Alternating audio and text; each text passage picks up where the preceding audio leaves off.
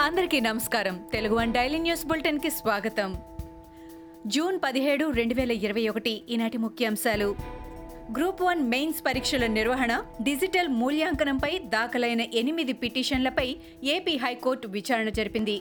సుదీర్ఘ వాదనల అనంతరం group one mains ఇంటర్వ్యూలను నాలుగు వారాల పాటు వాయిదా వేయాలని హైకోర్టు ఆదేశిస్తూ స్టే ఇచ్చింది. ఏపీ ప్రభుత్వం ఇటీవల తోట త్రిమూర్తులు మోషేన్ రాజు లేళ్ళ అప్పిరెడ్డి రమేష్ యాదవ్లను గవర్నర్ కోటాలో ఎమ్మెల్సీలుగా సిఫార్సు చేయగా గవర్నర్ బిశ్వభూషణ్ హరిచందన్ ఆమోద ముద్ర వేయటం తెలిసిందే. ఈ నేపథ్యంలో గవర్నర్ ఆమోదంతో ఎన్నికల సంఘం నామినేటెడ్ ఎమ్మెల్సీల ఉత్తర్వులు జారీ చేసింది. తోట త్రిమూర్తులు మోషేన్ రాజు రమేష్ యాదవ్ లేళ్ళ అప్పిరెడ్డిలను ఎమ్మెల్సీలుగా ఈసీ ప్రకటించింది. ఫార్చ్యూన్ ఫైవ్ హండ్రెడ్ కంపెనీల్లో ఒకటైన ఫ్రాంక్లిన్ టెంపుల్టన్ గొప్పదనం.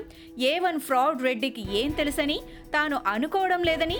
ఎందుకంటే ఇందులో fraud star A one Reddy అక్షరాల తొమ్మిది కోట్ల షేర్ కొని పెట్టుబడిగా ఉంచారని టీడీపీ అగ్రనేత నారా లోకేష్ వెల్లడించారు. ఇది ఎంత పెద్ద సంస్థో ఏ స్థాయిలో లాభాలు తెచ్చిపెడుతుందో ఫ్రాడ్ రెడ్డికి బాగా తెలుసని లోకేష్ వివరించారు. సాక్షి మీడియాకు YCP rebel MP Raghurama Krishna Raju legal నోటీసులు ఇచ్చారు. తన ప్రతిష్టకు భంగం కలిగించే విధంగా కథనాలు ప్రచురించారంటూ నోటీసులో తెలిపారు. తన నోటీసుకు పదిహేను రోజుల్లో సమాధానం చెప్పాలని లేకపోతే యాభై కోట్లకు పరువు నష్టం దావా వేస్తానని హెచ్చరించారు.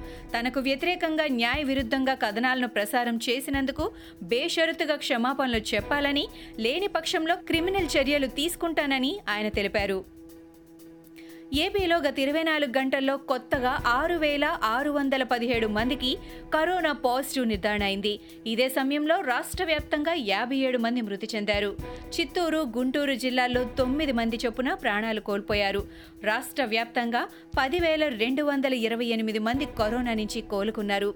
తాజా గణాంకాలతో కలిపి ఇప్పటి వరకు పద్దెనిమిది లక్షల ఇరవై ఆరు వేల ఏడు వందల యాభై ఒక్క మంది కరోనా బారిన పడ్డారు. పదిహేడు లక్షల నలభై మూడు వేల నూట డెబ్బై ఆరు మంది మహమ్మారి నుంచి కోలుకున్నారు.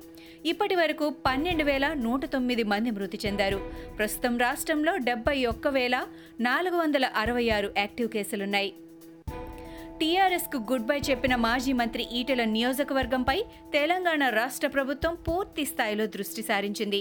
హుజూరాబాద్ పట్టణాభివృద్ధికి ముప్పై ఐదు కోట్లను కేటాయిస్తూ జీవో విడుదల చేసింది.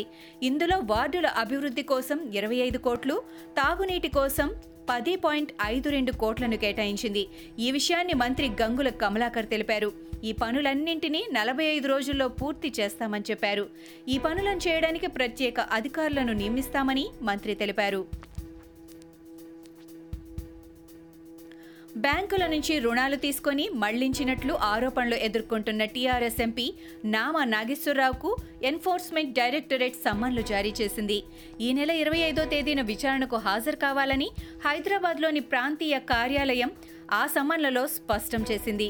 ఆయనతో పాటు మధుకాన్ కంపెనీకి చెందిన డైరెక్టర్లకు కూడా సమ్మన్లు జారీ చేసింది. మద్యం మత్తులో అధికార పార్టీకి చెందిన ఓ మున్సిపల్ కౌన్సిలర్ వీరంగం సృష్టించాడు. ఈ సంఘటన నిజామాబాద్ జిల్లా ఆర్మూర్ మున్సిపల్ కార్యాలయంలో చోటు చేసుకుంది. గంగా మోహన్ చక్రు ఆర్మూర్ మున్సిపాలిటీలోని పదిహేనో వార్డు కౌన్సిలర్.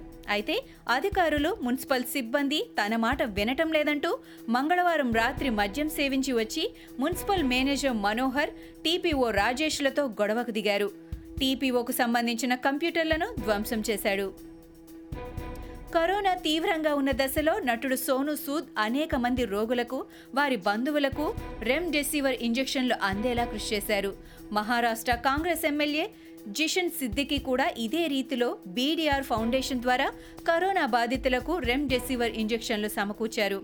అయితే కరోనా చికిత్సలో కీలకంగా మారిన రెమ్డెసివిర్ ఇంజెక్షన్లు ప్రైవేట్ వ్యక్తుల చేతుల్లోకి ఎలా వచ్చాయంటూ బాంబే హైకోర్టు విచారణ చేపట్టింది.